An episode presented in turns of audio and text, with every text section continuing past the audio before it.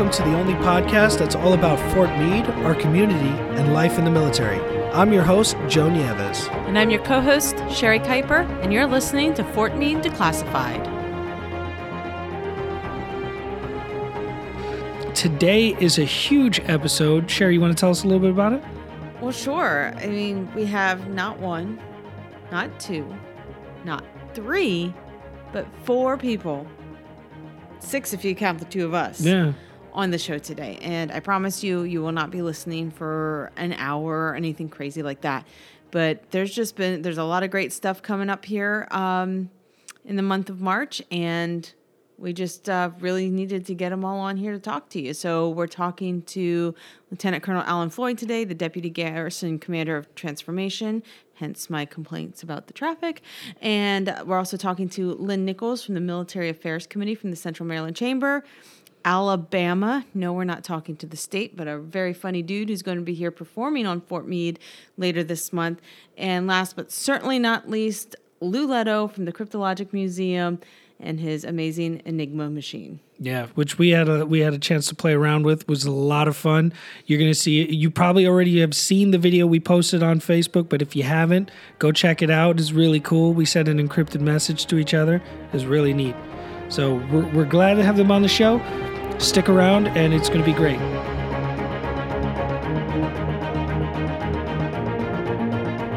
All right, so uh, this is going to be a little different from the way we normally do things because we have questions from the community, which is nice. Okay. I mean, kind of. no, it's always nice. Everywhere Yeah. I go, I get I get questions from if they know who I am. I get questions about the road networks and the the infrastructure. So this is good. Nothing new. Yeah, but I mean, as long as you're getting questions, that, that's important. That means people are, you know, they they're invested.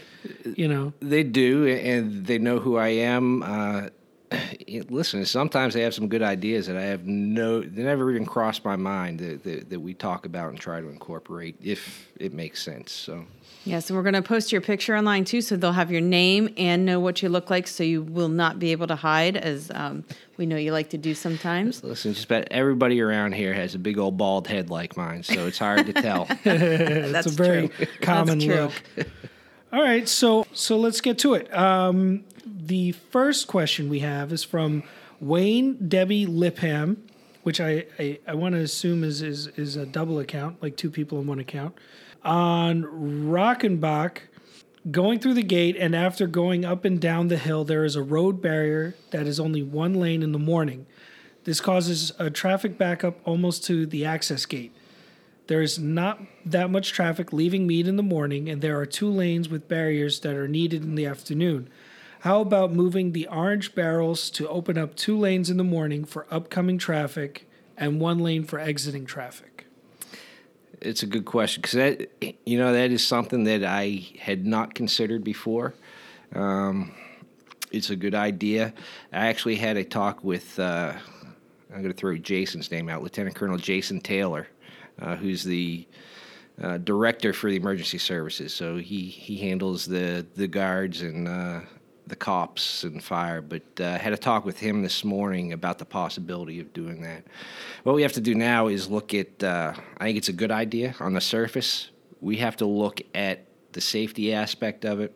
You know, if all of a sudden we start changing lanes, and at random times during the day, is somebody going to get confused? So we got to run it through our safety. We got to run it through manpower because somebody's going to move all those barrels every day, and then uh, and then actually look at how it's going going to affect the traffic pattern. So I think it's a great idea. I think it's something we need to look at, but uh, I can't say we're going to do it right now.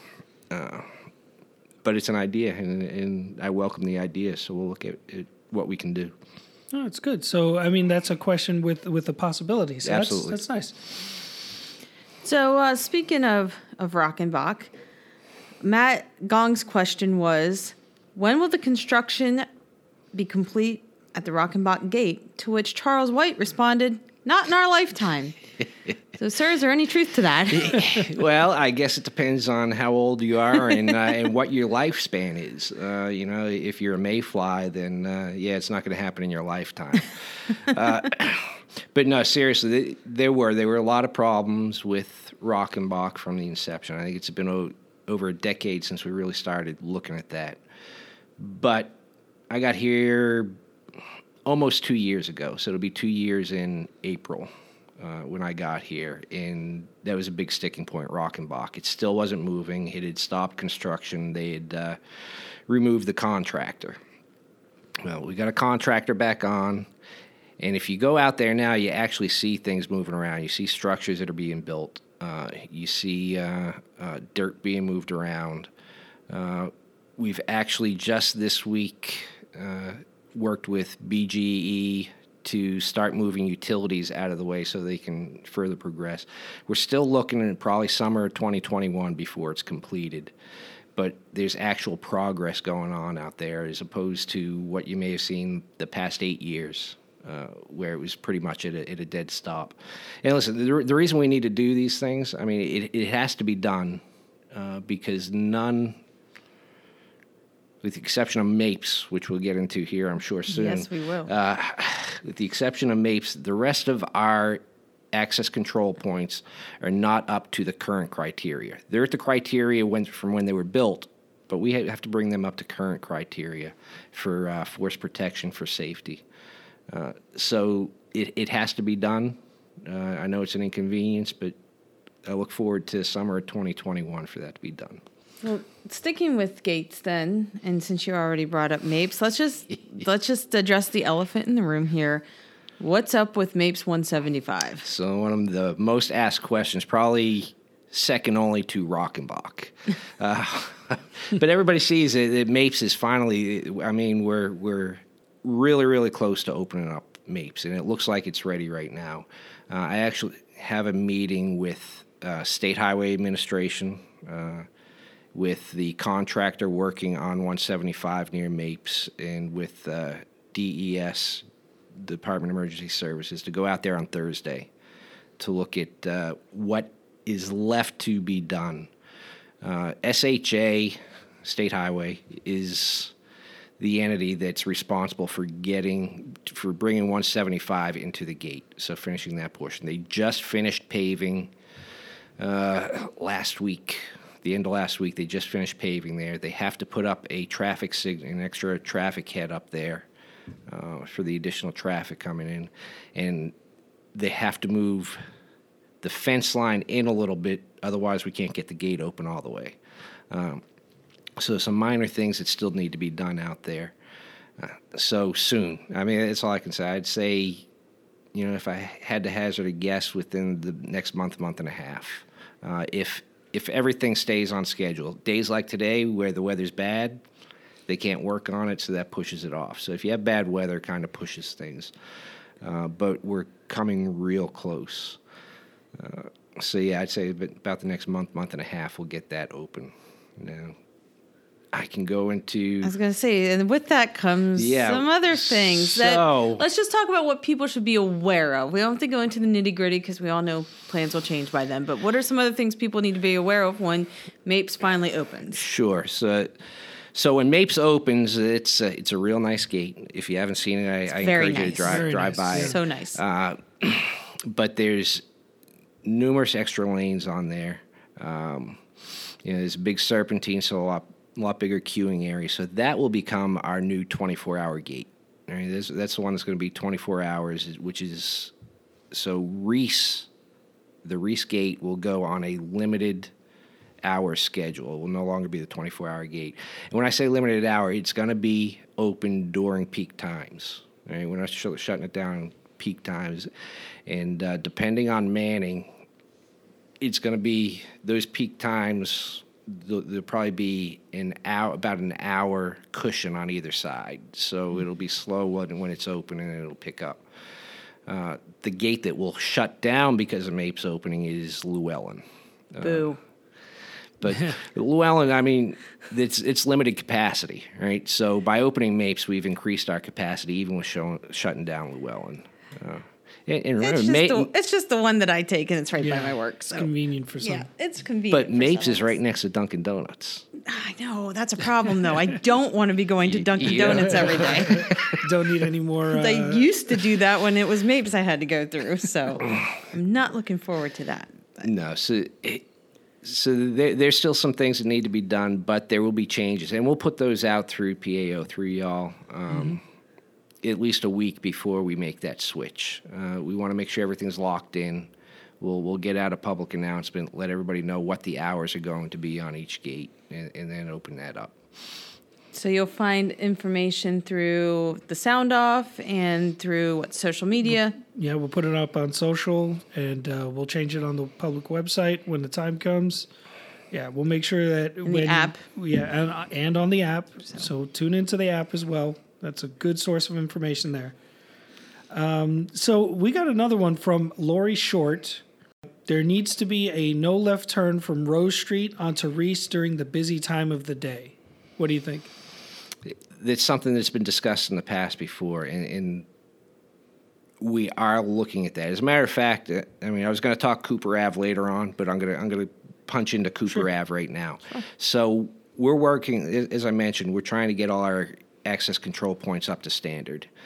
Um, what's missing there is okay, we get everything coming off of 175 and 32 fixed, and we widen those roads, and then we get to the interior roads, and everything just bottlenecks. So, one of the projects that we have slated to do sometime in the future, uh, when we get the funding for it, but the planning is going on now, is a Cooper Ave expansion. And that does not just include Cooper Ave, that in- includes Rose as well. Uh, and also looking at another entrance possibly to the PX into AAFES. So we can get rid of that left turn, so we can stop people making that left turn out of Rose. Because I get it, people stack up behind that one person trying Yeah. to make the left turn, uh, and you got five, six, seven cars trying to make a right turn out of there that could have made it 500 times, but they're waiting on the left.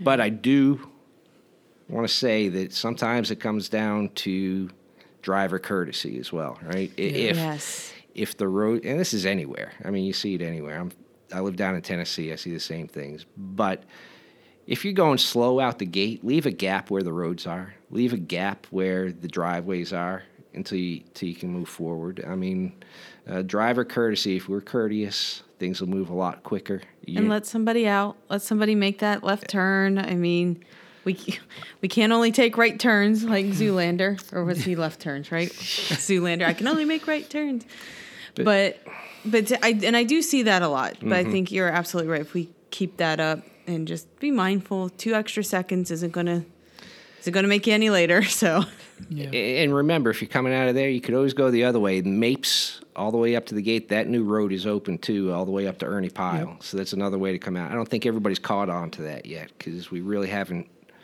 advertised that too much uh, because we're waiting for the gate to open. Right. But we did open this section of road along Mapes up to Ernie Pyle that was closed for, for the longest time. that also looks very very nice. Yes, it does. Yeah. I mean, th- they're doing a good job out there. Sometimes it takes time. I mean, one of my uh, one of my sayings when I talk out to, to the public is sometimes it's uh, short term pain for long term gain. You know, now sometimes short term is relative. Uh, but in order to make things better, sometimes you, you got to go through the, the growing pains, and, and it's worse for a little while before it gets better. So can you talk anything about the roads off post too? Because that's that's a little bit, you know, right there, especially on 175. They're doing a lot of work out there as well. So yeah, so uh, Chad Jones, your boss, thank you, uh, has gotten me in touch with a lot of transportation committees off the installation. I mean, with the county, um, you know, with uh, with the state highway. So actually, one of the the series of meetings that I'm going to now with, with the county is to look at the road networks, not just around the installation, but uh, around the region uh, and what needs to be improved. Uh, of course, my input there is all about around the installation. So they're working on 175 now. Uh, they have they have a little bit of money to do planning on 198, but they're in the in the same in the same boat that we are when it comes to funding. Okay, uh, they have to wait for funding to come through. I think their next round of funding for state highway for the county is in 22. So this meeting series that I'm going to right now, it's a series of eight meetings, is to evaluate the roads the quality and the capacity of the roads. So, are they, are they bad roads, and are they is there too much traffic on them? And then prioritizing which roads need to be expanded first. Now, now my concern here is 295. You know, 295 is always an issue. Uh, 198 170, uh, those roads are the ones that, that I'm looking at, that I'm plugging for. Now, I can only plug so much being uh, a service member, you know, a government entity. Uh, I can just tell them what our issues are, Right. and hopefully they prioritize there. And we and they do. They understand the economic impact that Fort Meade has in the community, and you know, we got 45,000 workers coming in and out of that gate every day. That's what I was just going to say is that's the big thing. People are always shocked when we give a lot of tours around here and when I say, "Yeah, we got 57,000 employees and 45,000 who come in every day to work or use services or whatever." It boggles a lot of minds. And it's like, "Well, just join us at 7:30 to 8:30 on 32 or 175 and, and you'll meet them all." You'll see it. It, it is, and you know, and one of the questions is, well, why don't you guys stagger the the, the work time so people come in? Well, and you have 119 different tenants on the installation Yep. who are, are all doing, you know, some of them are doing their, their wartime jobs out there. You're kind of locked into to what you got. We we I know the tenants staggered as much as they can, but there's only so much you can do. Uh, you know, you liken it to be uh, the tenants or the, the companies working in a town. We, we can't dictate what they do, uh, but they see the issues too, and they do what they can. And, and, and they are, and a lot of them are teleworking and doing doing those things when they can. Uh, but I also think too that us as drivers can take on a little bit of the responsibility. And I'm I'm calling myself out here because I need to look in this. But I know in my community there's probably dozens of people who work here on the fort somewhere. Mm-hmm. Is perhaps maybe we should start carpooling. It's very old fashioned and all those things, what have you. But it also gets a lot of cars off the road. And just think if if a nice portion of folks carpooled to the fort every day, you know, if you work in the same building, you know, or if you even just know other people who work here on the fort and you can drop them off on the way, I think that's something that folks definitely should look into. And I also attend some of these community meetings where transportation's a big topic and just the personal responsibility that we have to also help get some of these cars off the road. Well, listen, and I'll put this plug in too. We got the Crofton connector on the installation, right? Yep. So they, they stop at five places on the installation. Most of the tenants are within walking distance uh, of one of those stops. Uh, so you can take the MARC into and take and then jump on the Crofton connector, and it'll shuttle you right onto the installation. Uh, so, so there's ways to do it. Uh, and it is difficult, especially folks, little folks like me who like to have control of their car. Yes. But I think you'll see a shift soon as we get younger people coming into the workforce. Absolutely. uh, they're they're more multimodal than we are, That's true. And they don't like to drive as much. So which goes into they'll another. be very happy for that car. Yes, yeah. I mean, heck, my daughter's 22. She still don't have a driver's license, right? She she doesn't know doesn't doesn't want to do it. But that we're seeing that that's it's Yep. a generational thing. Yeah. Uh, that they don't want to drive if they don't have to. Um, so we're we're looking in in other areas for transportation. I know uh, Colonel Spragg has directed me to look at driverless shuttles. And they're actually doing a uh, a pilot down at Myer Henderson Hall down down in D.C. on uh, driverless shuttles. You know, we don't. We're going to see what happens with, with that. It's a it's a 90 day pilot, uh, but they're perfect for it because their their speed limits are a lot slower. Right now, it's a, it's a 25 mile an hour speed limit. I think for, for those pilotless cars, and uh, the the inclines and declines, you know, the hills are a lot smaller on Myer Henderson Hall. But it's something we have an eye on. I mean, we're, we're not ignoring those things. And listen, when I go to some of these meetings, we talk about uh, bike share too. So I think Yes. that's that's a good one, especially with the good weather coming up. It, it's something else that we need to start looking at a little harder. Is uh, the bike share program or the scooter share? And like a lot of people did scooters too. Well, sir, um, uh, uh, do you have anything else you'd like to ask? Yeah, no, I, I think I, I've hit most of the stuff I want. Yeah. Um, you know, we're, we're constantly transforming around here. Uh, Yeah. Hence my title, transformation. Right? Th- things are constantly changing. Uh, we're trying to look towards the future and not just what's best for now, but what we need to do in the future. Hence the the driverless cars. Hence. Uh, uh, the bike share and things like those, and we're continuously growing. So when I say forty-five thousand coming in and out of the that gate today, in two three years that could be 55,000, 65,000 coming in. There, there's no stop of uh, people who want to come to Fort Meade. So I say bear with us. We have more projects that uh, we have in the out years that we're looking at to improve the road networks around here. Uh, they're going to be working on it long after I'm gone. You're probably looking over the next decade still working on the road networks. Uh, Yeah. But it, it will get better. if you if you notice, we only had a s- uh, we had a short amount of questions this time around. Uh, we put a call out to the community to to give us your questions. So this time around, we're going to do the same thing again. We're going to ask you if you have questions going into the future. Please let us know. Throw it up on our social media, and uh, we're going to have Colonel Floyd back on the show hopefully soon. yeah, yeah, I love this. You, you should see his face, folks. Um, Yeah, he doesn't know about that yet. but um, and if not, we can answer it directly on our social media too. Um, we'll we'll try to get back to you as quickly as possible. But uh, if you have questions, please let us know. That's what we're here for. So today we're talking to the Central Maryland Chamber of Commerce, uh, specifically the Military Affairs Committee, and we'll get that to the Military Affairs Committee in a, in a second. But what I really want you to know is what the Central Maryland Chamber of Commerce is. So for those of us who live and work on Fort Meade, when we go out to lunch in Odenton or we go shopping in the the region and where we're spending our money, those businesses, that's what makes up the Central Maryland Chamber.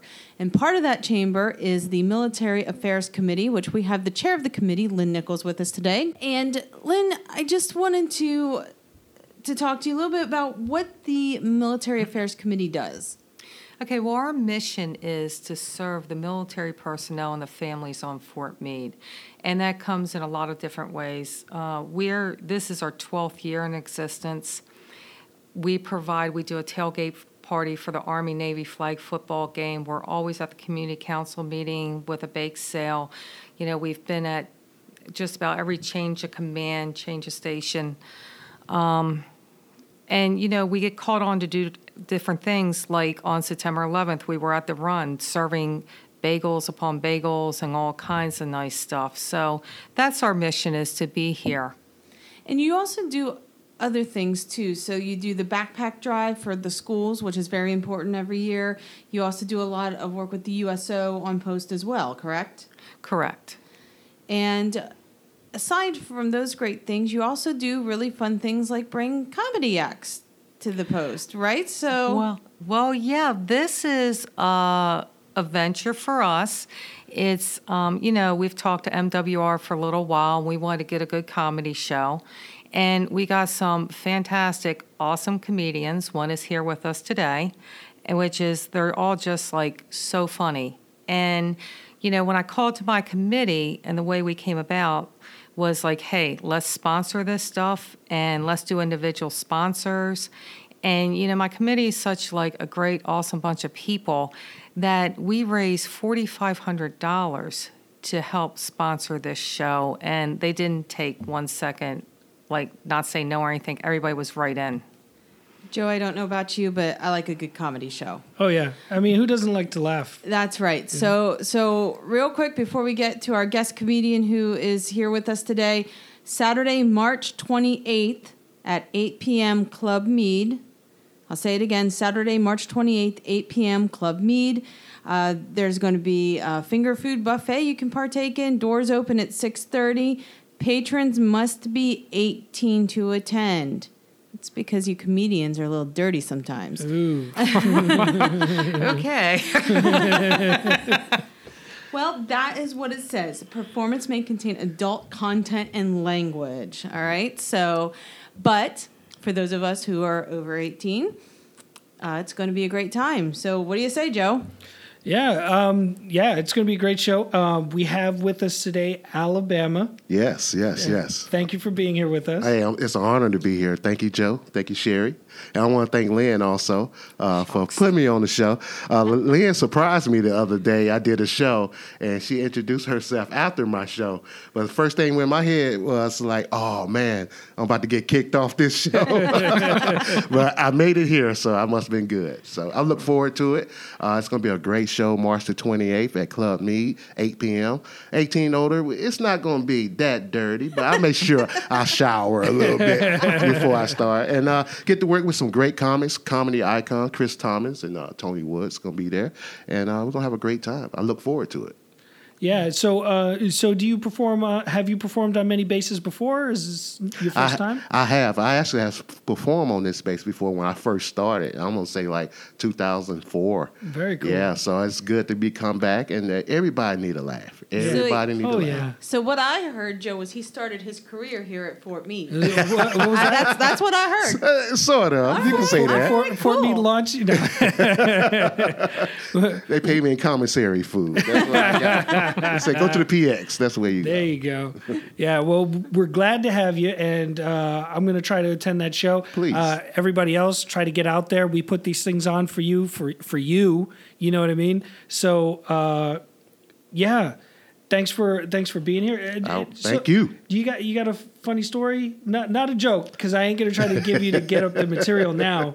But um, anything about last time you were here or Well, I'll tell you something about me. I'm from Alabama, Yeah. and I moved to No way. Baltimore City. oh wow Yeah, and uh, I knew Baltimore was different when I went there, and I seen steps with no house behind it. Mm-hmm. It was just steps with no house behind it. I said like, they taking people houses here, so uh, that was a little different for me. Yeah, but I look I forward to coming to Club Me. We're gonna have a great time. We're gonna enjoy ourselves. Come to laugh. Come to laugh. Awesome, awesome. All right, and uh, don't forget, folks, you can head over to Fort Meade to the Fort Meade website to find other great events happening in the community. Uh, it's home.army.mil forward slash meade, and uh, simply click on the community calendar on the right hand side, and you'll find uh, you know this this event and many others. So uh, check us out.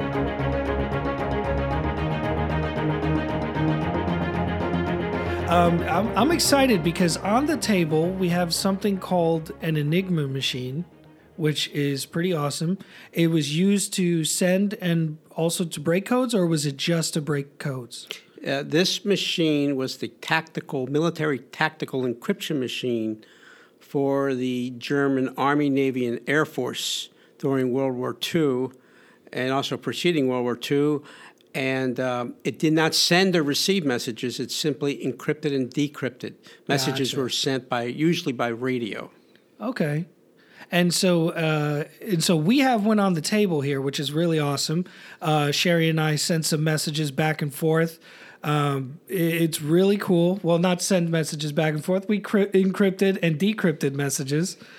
That's sending messages back and forth, Well, right? kind of. Yeah, it's not like the the invisible ink, visible ink thing, but it's really cool. It's way Um, cooler. We're gonna play a little, we're gonna play with it a little bit more before he has to before Lou takes it away from us, or or you know because you know, heaven forbid we break it. yes, because uh, I think it's really important to, to say, and Lou, correct me if I'm wrong, but this is an actual working World War II Enigma machine. This is not a reproduction. This is the real deal. Uh, this is what was used during wartime. And so, yeah, I think Lou will have our heads if we break it. And that's not going to happen. Um, but this is an amazing piece of history adults. right here. That's right. The guillotine is waiting outside in case it's broken. but yes, this is actually an operating World War II Enigma machine. It's probably 75 to 80 years old. And uh, we have two of them on display at the museum for people, anyone to come in. Um, you don't need any kind of credentials to come to the museum. It's not inside the fence line at NSA, so anyone from the public can come in. That's why we call ourselves the only truly public museum in the intelligence community. And people come in and they can encrypt and decrypt their own messages on these machines and have that memory. Uh, we don't know any other museum, public museum in the world that uh, allows you that opportunity. And pretty Lou, awesome. tell us real quick too, exactly where is the museum? Because I think um, you know people see the fort and they get. I don't even know they get confused or scared that they don't want to go into an NSA gate. So how exactly do people access the museum from? I think off Route 32, right? Yes, uh, off Route 32. Everybody get your pencils out and uh, and write down this address. It's on our, uh, our webpage, which is at the National Cryptologic Museum, NSA.gov webpage under About Us, and then uh, and then uh, Cryptologic Heritage, and then choosing uh, Cryptologic Museum. Um, but it's in our it's, it is on our webpage. Um, the GPS address is 8290 Colony 7 Road. Annapolis Junction, Maryland. And simply get off exit 10A off of Route 32, east or west, uh, bear left. And the very first light you come to, you're going to make a left. That is Colony 7 Road, and the road will end right at the museum. How's that? How's that for something being declassified? He just gave you everything you needed to know to get there. It was never classified. No, Joe, have you ever been over to the museum? I am ashamed to say I have not. I was gonna say, don't lie. Uh, and that wasn't to set you up, but yes, they probably do know. Uh, but you need to go because I've had the pleasure of hanging out with some tour groups that I've brought over to the museum, and Lou has, you know, in addition to being the public affairs office er over there, you you also guide tours, and I would love to uh, have you talk a little bit about some of the other things that the museum does. Yeah. Well, first, that's a good point. Let me, let me first mention something about the tours. Um, tours are mostly given by our uh, docents, and the docents are retired NSA employees.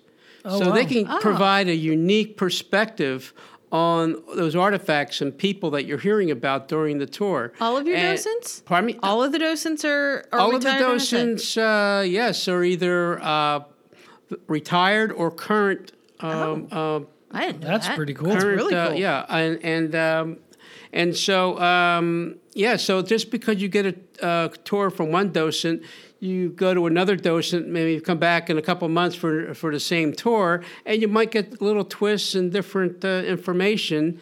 Uh, that you didn't get before because we all do our uh, you know our own research in addition to what uh, our docent manual tells us uh, about each each event there or each uh, display. So you know you get something a little different taste uh, every time you come by. but pretty cool. staff also gives tours, and uh, but mainly uh, we rely on our docents who are a huge, huge uh, asset to the museum. It's amazing to me. I don't know about you, Joe, but this is this is a mile away from us right now. All Yeah. of this stuff, and it's such unique history too. You're not really going to see this anywhere else, right? I mean, it's fairly safe to say that. Ours, ours is a very unique museum. Yeah. And one reason is because of the docents, but another reason is because it's a different part of U.S. history and world history that you seldom ever hear about. Right. And why should Yeah. you? Because it was most of this work was always done behind the veil. Sure. And, and uh, what does that mean? Is the work done behind the veil um, means that if it had not been done, uh, done behind the veil, like we talked about the uh, cryptanalytic bomb and things like that, that saved countless lives. We're talking millions of lives, just that one piece of equipment. Yeah. Um, yeah, be, because of that, uh, the course of history was changed. That's incredible. And this in this museum too, I want to say, and I, I think it's also very kid friendly.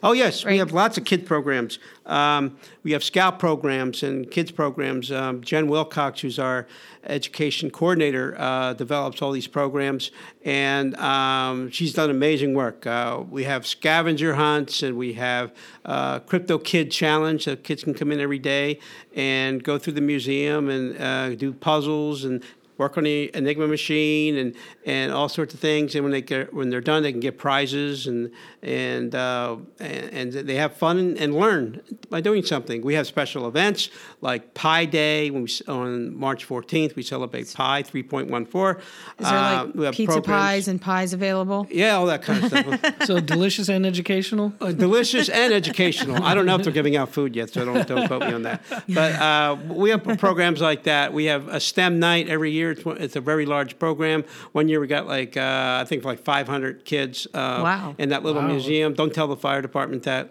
And and uh, I just did, I think. Um, and so uh, they learn something and have fun doing it. There are a lot of hands-on projects, but we have hands-on activities in the museum itself. We have uh, kiosks around the museum. We have like invisible ink and and other uh, uh, replica devices that kids could and anybody can try out and see uh, get an idea of, of how these systems worked. That's great. Well, Joe, I don't know if you know this, but I want to bring this up since we're talking about breaking codes and the Enigma machine. I'm a little disappointed in our friends around Fort Meade here. Why is that? Well, Joe, because we worked really hard, the garrison did, and put out a new logo Yeah. about yeah. what? Probably about a year ago by about now. yeah, just about. And on that logo, Lou, there is a There's a code. There's a code. There's a hidden and code. nobody has reached out and said that they have broken it yet. yeah. So my challenge to ease my disappointment is I want to know somebody out there can break the code. I know somebody out there can break the Oh, code. somebody out there can break that code. So I'm talking about the new Fort Meade logo Yep. that you've probably seen around. Uh, the old one had It's uh, on all our social media. Right, exactly. The old one had George Meade on it. The new one is very modern, paying homage to a lot of the cyber and cryptology that we have here on the fort. And that's all I'm going to tell you. Joe knows how to find the logo. Yep. It's out there, um, and and the message is on it. And I would love, love, love, love for somebody to to tell me what it says. Yeah. I mean, it's it's unique. So if you can figure it out and you let us know, who knows? I think that's pretty cool. Yeah, and I uh, I had to say I know NSA uh, does put out uh, codes and things like that uh, for people to break through their social media and stuff. But I would love to see um, to see ours get broken and and to hear what people think about our code. Yeah. And if they if it does get broken, you can bring them to the museum for a free tour. Hey, There you heard go. it here first, folks. So and and Lou is a great tour guide, um, as are all the docents up there. I've heard a few different folks uh, give tours up there, and uh, they're all incredible. And I walk away with like my mind blown almost every time.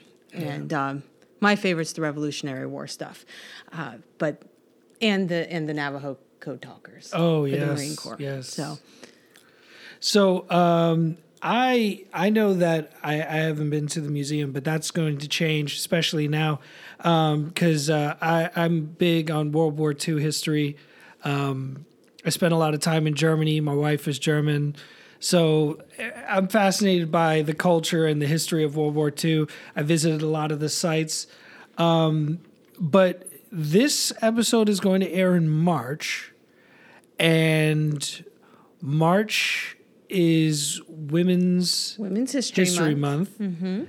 And are you guys doing anything? Absolutely. Uh, we're actually having two events just for Women's History Month. And one event um, is uh, going to be a panel discussion on March 19th, and it's uh, called Queens of Code. And um, uh, it, it, the Queens of Code are women who worked at NSA and are retired now, and they worked at NSA in the 60s, 70s, and 80s. Oh wow! So, and um, So they were there at kind of at the beginning. well, no, no. The, the uh, agency was established in 1952. Oh, Yep. okay. Um, so 60s is pretty close to But the they're, uh, they were but they were there during important periods they, of they were yeah. they, they were very important. They they contributed highly to the mission. Yeah. And in the uh, fast developing computer world, you know, uh, and how technology was developing, and so uh, they have uh, stories that have been declassified that they are uh, allowed to share with the public. And and that's just what this uh, that's what this event is going to be about.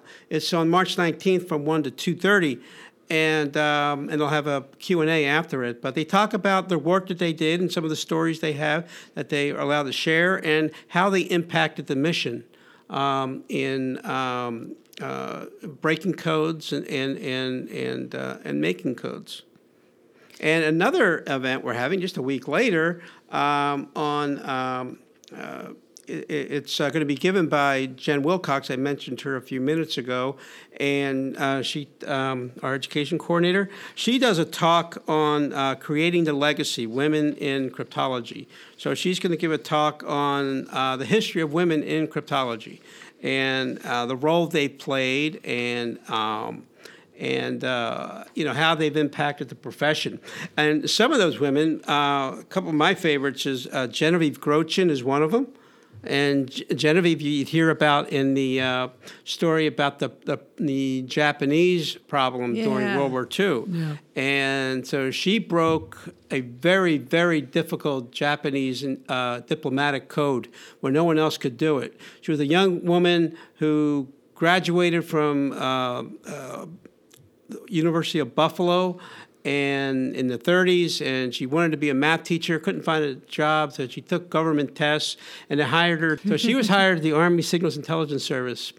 And uh, she was working on the team uh, that was going to trying to break this what they call purple code. All the japanese systems uh, the cryptanalysts at sis uh, named them after different colors of the rainbow, you know, because they're always changing. And um, this purple problem was something like they had never seen. And for about 18 months or so, they were just trying to find these patterns in these Japanese systems so they can break the code and figure out what the Japanese are planning because, uh, quite frankly, our relations with the Japanese was uh, deteriorating during those years. And one day, she had a remarkable memory.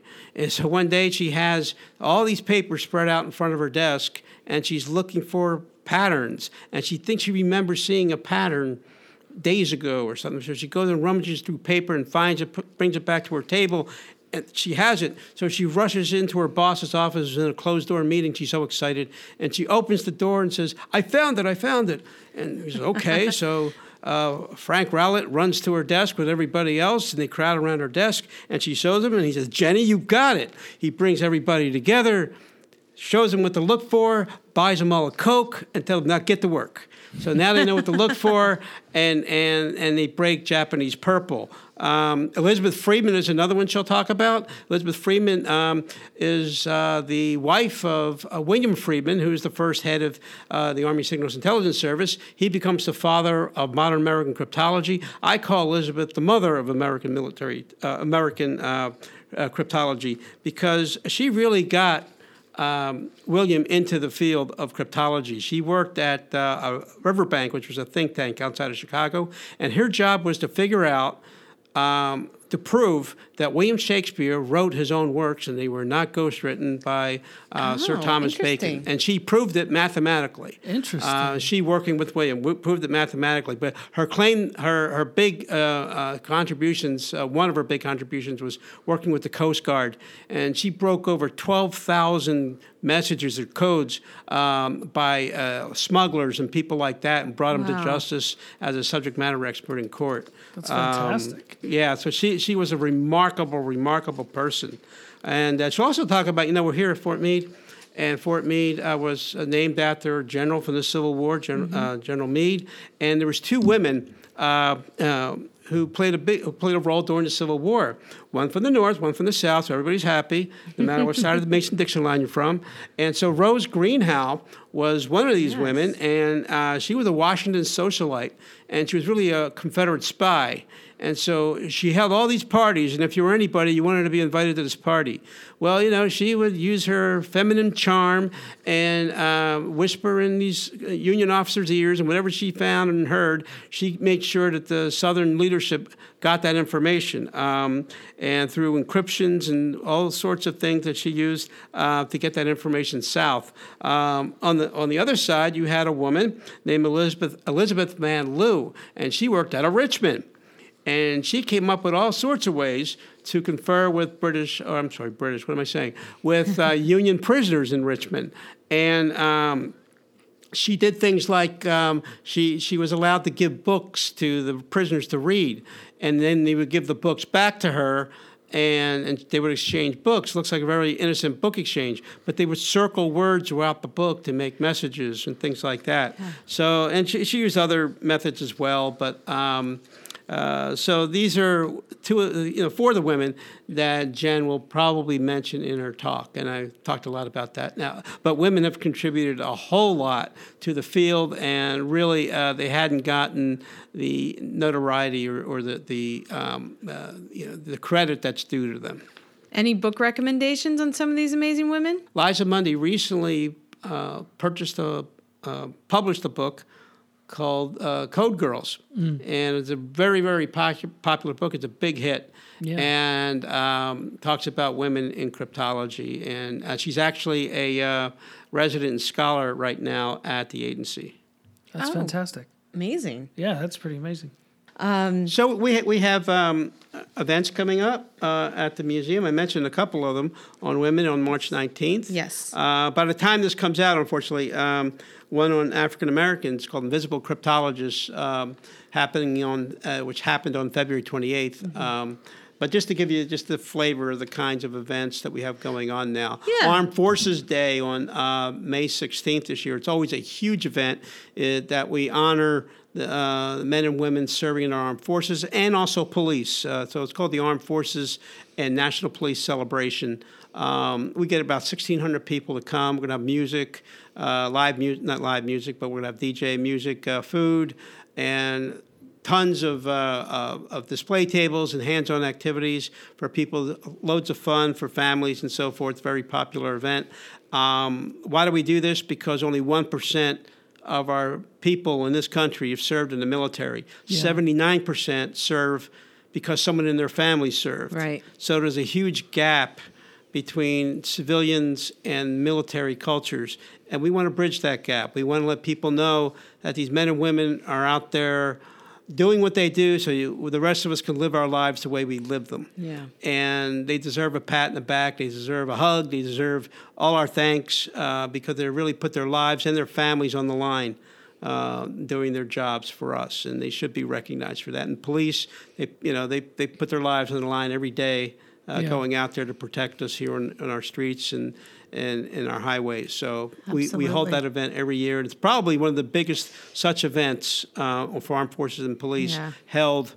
I don't know if in the country, but I know our general Nakasone said he's never seen anything as big as the one we, we put on That's at, at our fantastic. event. So it's on May 16th.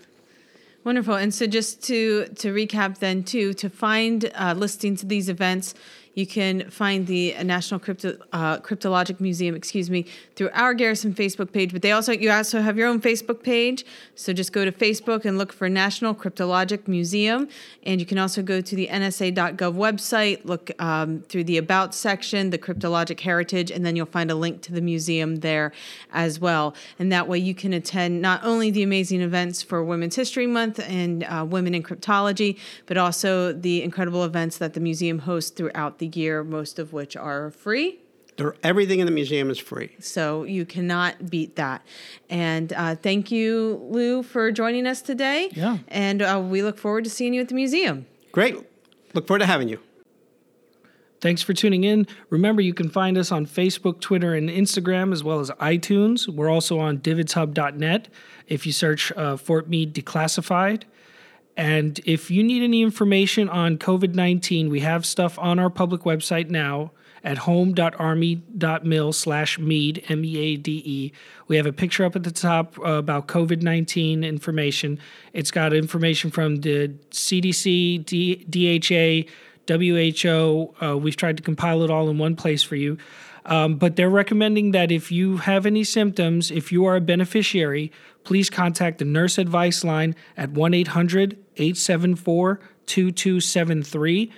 If you are not a TRICARE beneficiary, uh, make sure you contact your primary care provider. They're suggesting not to go in to see anybody until you've talked to somebody first, just to prevent other people from being infected in case you are, uh, in case you do have symptoms. So just remember, if you have any questions, you can check out on our public website and uh, call anybody if you need to. Remember, if it's an emergency, contact 911.